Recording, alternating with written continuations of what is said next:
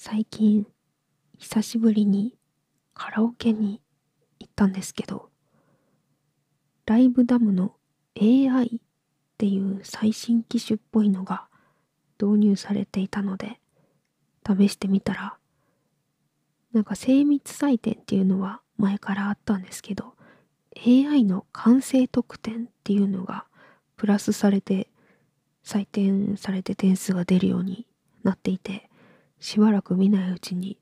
カラオケも AI が導入されて進化してるんだなと思いました。採点で言えばジョイサウンドよりもダムの方が厳しいなんて言ったことも聞いたことがあるんですが皆さんはどちらの機種で歌いますか？私は昔は結構ジョイサウンド派だったんですがせっかくならうまく歌えるようになりたいなと思い最近はダムを選ぶようにしています。まあカラオケのうまさと実際の歌唱力というかうまさっていうのはもしかしたらちょっと違うものなのかもしれませんが得点が高いと結構嬉しいですよね。最高でも95点くらいしか出したことがないのでより高得点を目指してみたいなと思いました。皆さんは自分のお箱と言っていい歌は何かありますでしょうか？あればぜひ教えていただけると嬉しいです。それでは今週も始めていきましょう。弓山文乃のよもやま話。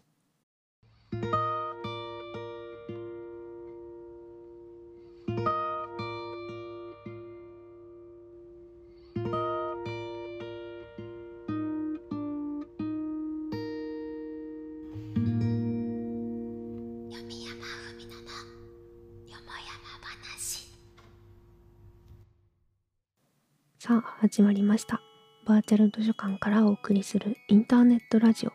読山文乃のよもやま話。第84回。パーソナリティは私バーチャル文学少女の読山文乃です。よもやま話とは世間話いろいろな話などの意味があります。このラジオでは約30分という短い時間の中でリスナーの皆さんとジェットコースターのごとく幅広い話をしつつ癒しの時間を提供できればと思っておりますのでよろしくお願いします。読山文乃のよもやま話は毎週火曜夜19時から YouTube にてプレミア公開をしておりますがその後 Spotify 等の各種ポッドキャストでも配信されますのでぜひチェックよろしくお願いいたします。また私の独断ではありますが気に入ったお便りにはノベルティとしてデジタルチェキ画像をプレゼントさせていただきますので欲しいなって方は Twitter の ID も一緒にお送りいただけると嬉しいです。というわけで今週もお越しくださりありがとうございます。最近は雨が降ったと思ったら暑くなったりとても忙しい日々ですが皆様いかがお過ごしでしょうか？私は基本的に家にいることばかりなので外の影響をあんまり受けずに過ごしております。そして最近電子書籍をね読み始めましてデビューいたしまして初めて村上春樹さんの書籍を読みました。最近ねお話もしたんですけど視聴者さんにおすすめいただいたカンガルー日和という短編集です。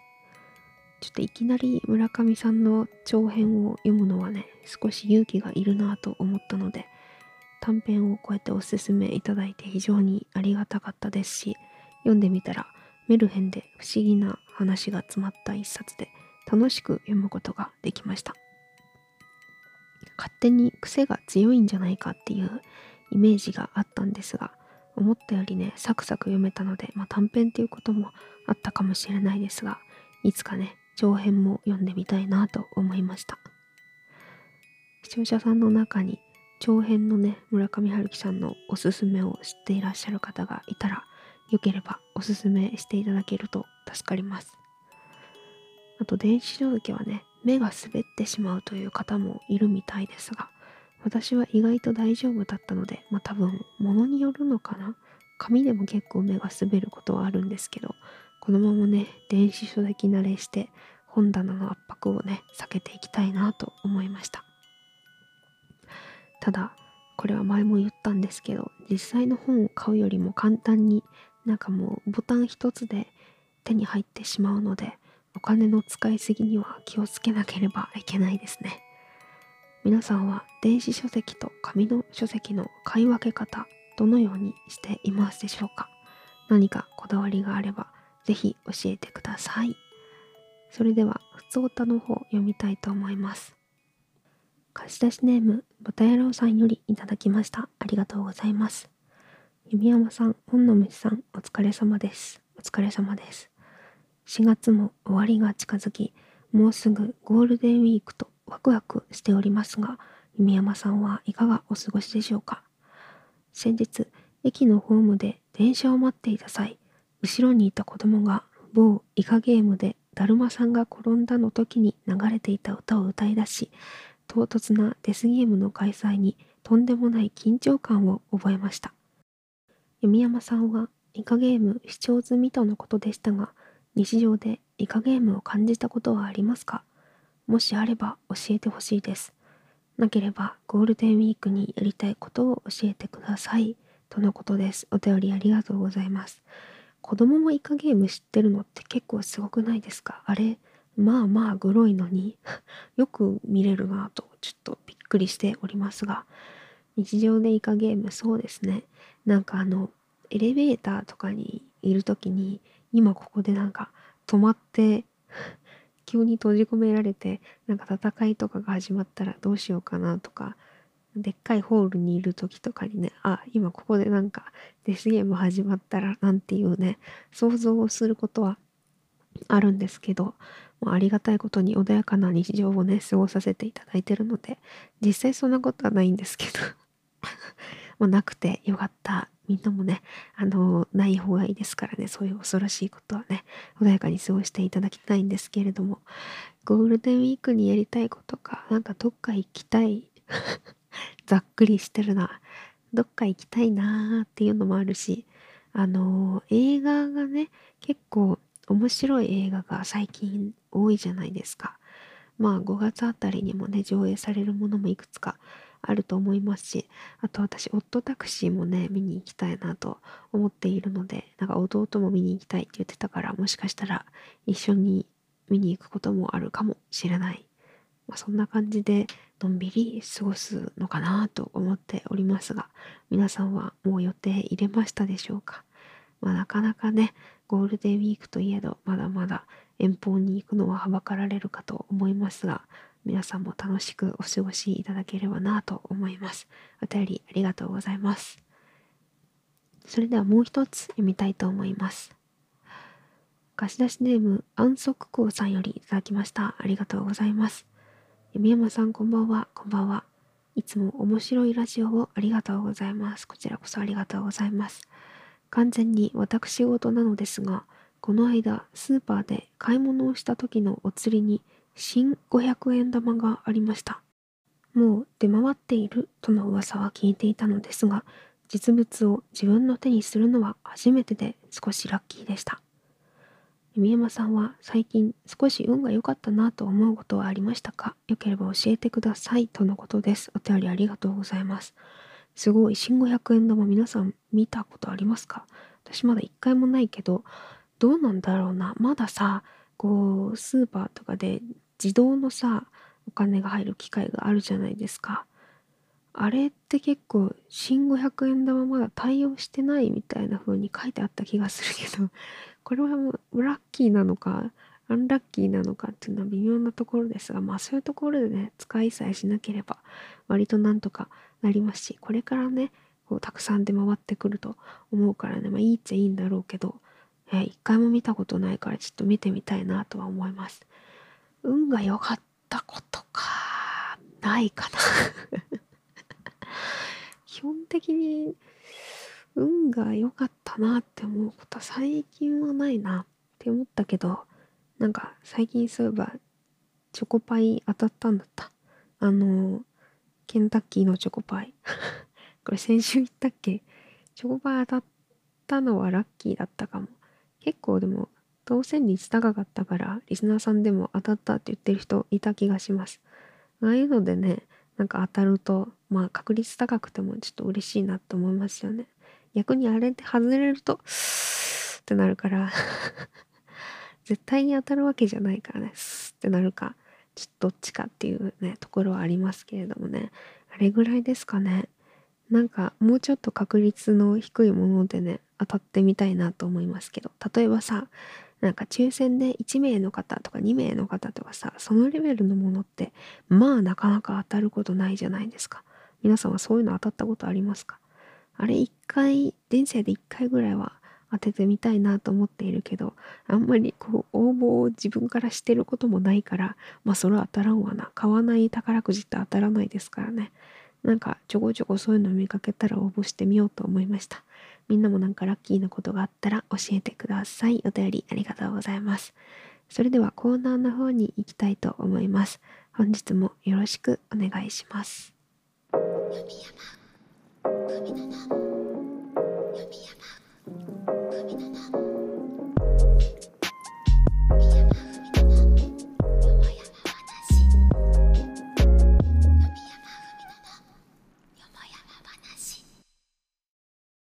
それではこちらのコーナーに行きたいと思います。バーチャル図書館お悩み相談室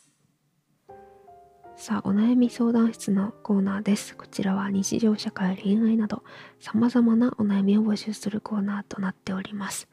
うんうんと話を聞いてあげますが解決できるとは言ってません。貸し出しネームまかせ論文さんよりいただきました。ありがとうございます。弓山さん、本の虫さん、こんばんは、こんばんは。いつも癒しのラジオをありがとうございます。今回、どうしたらいいかわからないことがあり、弓山さんの知恵をお借りしたくお便りを送らせていただきました。私の悩みを聞いてください。はい。私の部活では部長のような人がいて、いつもその人が練習メニューを決めるような方式をとっています。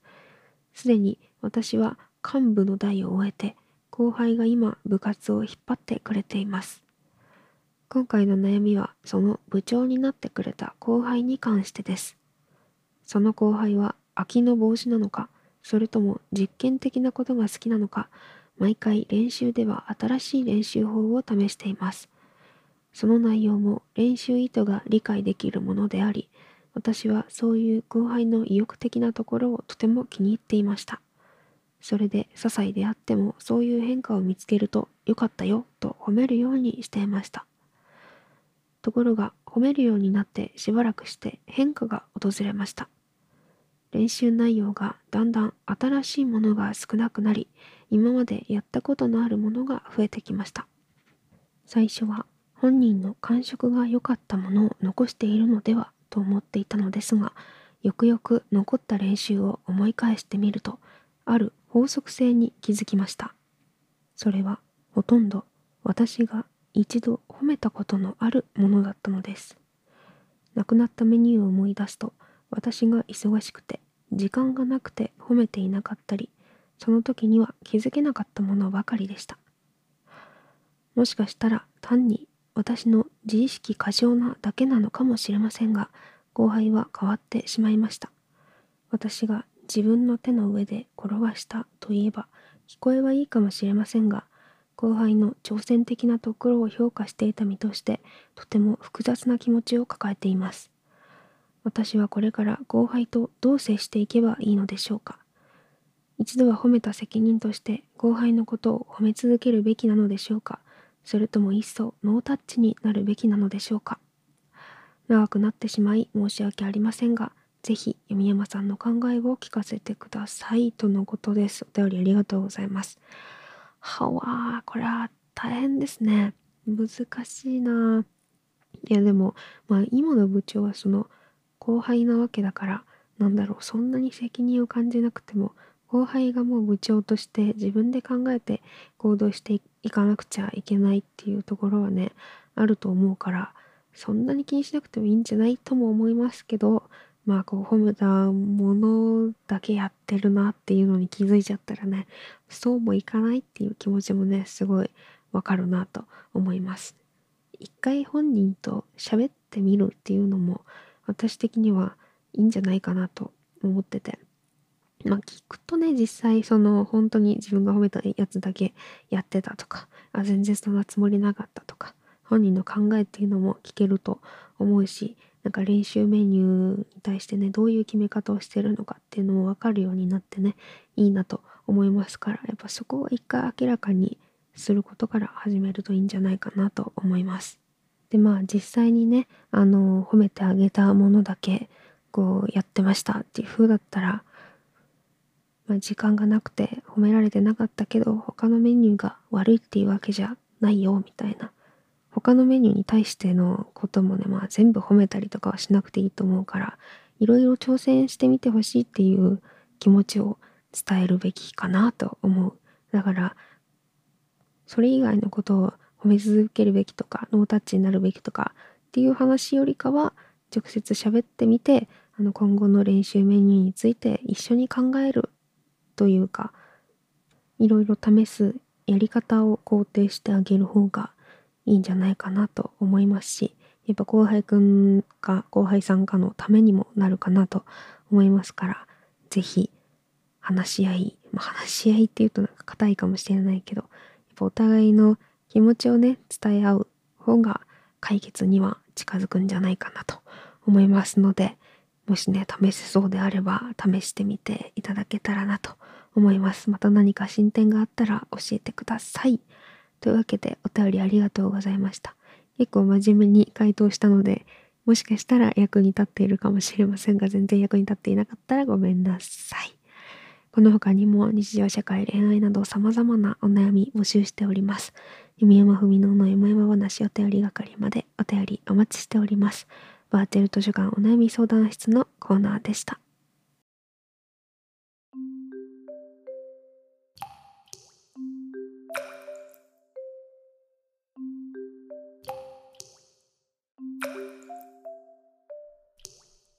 山文乃のよもやま話。さてここで先週の活動の振り返りをしていきたいと思います。先週はラジオトラックデッドバイデイライト Twitch 配信雑談猫紹介動画スイスアーミーマン同時視聴などがありました。デッドバイデイライトは活動初期から実は地味にやっているゲームなのですが、キラーをちゃんと始めたのはここ最近なので、私はあの、プレイグというね、吐砂物、まあ言うなればゲロをぶちまけて攻撃するキャラをね、よく使うんですけど、そのキャラ中心に貞子とかもね、上手くなれるようにちょこちょこ頑張りたいなと思っております。えー、猫の紹介動画では、我が家で飼っている2匹の猫ちゃん、ウニちゃんとラムネちゃんですね、の紹介をしました。ツイッターでね、あの写真を投稿することはちょこちょこあったんですけど、こうしてちゃんと動画にして紹介するのはしていなかったなと思ったので、いい機会になりました。少しでも癒されていただけていたら幸いです。そして映画の同時視聴では、狂った映画をみんなと見たいなぁと思い、先週はスイスアーミーマンを見ました。こちらは無人島で一人ぼっちの男と浜辺に流れ着いた死体の物語で、ただの死体ではなく、あらゆる機能が搭載されていることにだんだん気づき、二人で故郷に帰ろうというね、風になるぶっ飛んだお話でございました。結構ね、お下品な点も多いんですが、映像美だったりとか、あとは音楽のね、良さも印象的で、不思議なバランスで成り立っている映画だなと思いました。一人ではね、なかなかこんな映画見ないかもしれないですけど、こうしてみんなで見るとね、なんかより楽しめた気がしたので、またこういう機会作ろうと思っておりますので、お付き合いいただければ幸いです。というわけで、先週の振り返りでした。気になる動画や配信があれば、ぜひチェックよろしくお願いします。そして今週も楽しく活動してまいりますので、気軽に遊びに来ていただけたらなと思います。最後に今週の一冊を読んでおしまいにしたいと思います。こちらは青空文庫から一つお話を持ってきて私が読むだけのコーナーです。今週の一節は夢の久作さんの若返り薬です。不思議なお話が読みたいなと思いセレクトしました。のんびり聞いていただけると幸いです。若返り薬夢の旧作太郎さんはお父様から銀色にピカピカ光る空気銃を一丁いただきました。大喜びで毎日毎日スズメを撃って歩きましたが一匹も当たりません。そのうちに弾が一発もなくなりました。お父様に玉を買ってくださいとお願いしましたが、まだ店がお休みだから、と言って買ってくださいません。スズメは表でチュンチュン泣いて、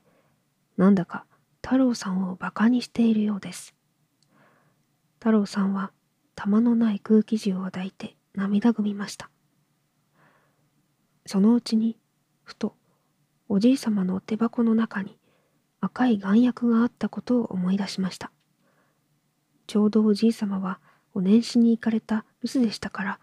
そっとお部屋へ行って、床の間の手箱を開けて、眼薬の袋を盗み出しました。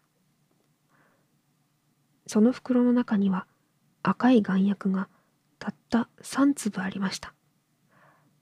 空気銃に入れてみると、ちょうどいいくらいの大きさです。太郎さんは大喜びで三粒の赤い眼薬を持って表に出て屋根の上にいるスズメを狙って一発離しましたが当たりませんでした。また一発、また一発。とうとう三粒とも赤い眼薬を打ちましたが当たりません。スズメは知らぬ顔をしてチュンチュンとさえずっています。太郎さんは急に眼薬が惜しくなりました。もしやそこらに落ちていはしまいかと門の外へ来てみますと、そこには一人の老人の小敷がいて、三粒の赤い眼薬を汚い黒い手のひらに乗せて不思議そうに見ております。太郎さんは喜ぶまいことか、あ、その眼薬は僕のだ。返しておくれ。と言いました。小じは、ひげだらけの顔を上げて、太郎さんをじろじろ見ましたが、やがて、にやりと笑って、坊ちゃん、この薬は今しがた、私がここにいる時に天から降ってきたのを私が拾ったのです。あなたにあげるわけにいきません。といううちに汚い手で握り込んでしまいました。太郎さんは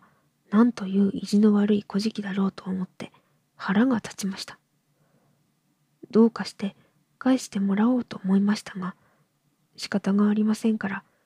おじいさまの眼薬を盗んだことを話しますと、小じはさもさも驚いたという顔をしました。それは坊ちゃん、大変ですよ。この眼薬は、一粒飲むと一年、二粒飲むと十年、三粒飲むと百年、四粒飲むと千年、五粒飲むと一万年生き延びるのです。もし今日、あなたのおじいさまがご病気になられて、この薬を飲みたいと言われたらどうなさいます？そうして、この薬がないために、おじいさまが亡くなられたらどうなさいます？あなたはおじいさまのお命を取ったも同然ではありませんか。そんな大切なお薬をスズメの生命を取るために使うなぞとまあなんという乱暴な坊ちゃんでしょう。私はあなたのような方にこの薬をお返し申すわけに参りません。太郎さんは悪かったと思ってたちまちわっと泣き出しました。泣きながら小じに、どうぞ、どんなことでもしますから、その眼薬を返してください。と頼みましたが、小じは意地悪く、頭を左右に振るばかりです。いえいえ、お返しするわけには参りません。この薬は私が飲んでしまいます。といううちに、小じはその一粒をペロリと飲み込んでしまいました。と思うと、今までの古事記の汚い姿は見る間に変わって、一人の立派な旅や金土の姿になりました。たった一粒の眼薬で、古事記から急に旅や金土に変わった姿を見ている太郎さんを見ながら、古事記の旅や金土はにっこり笑いました。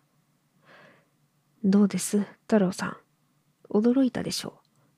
私は一年前まではこんな姿だったのです。こうして毎日毎日お薬を売って歩いたのです。売るお薬というのはたった5粒の眼薬で名前を若返り薬というのでした。この薬を売って歩いてみましたが誰も本当にしてくれませんでした。そのうちにあなたのおじいさまばかりは本当にしてくださって、値段はいくらだとお尋ねくださいました。私が一粒で1円、二粒で10円、三粒で100円、四粒で1000円、五粒で1万円だと申しますと、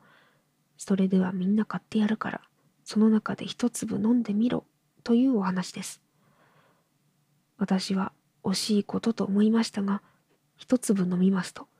見る間に一年分だけ若返りました。しかしおじいさまは、一年分だけ若返ったのではつまらぬから、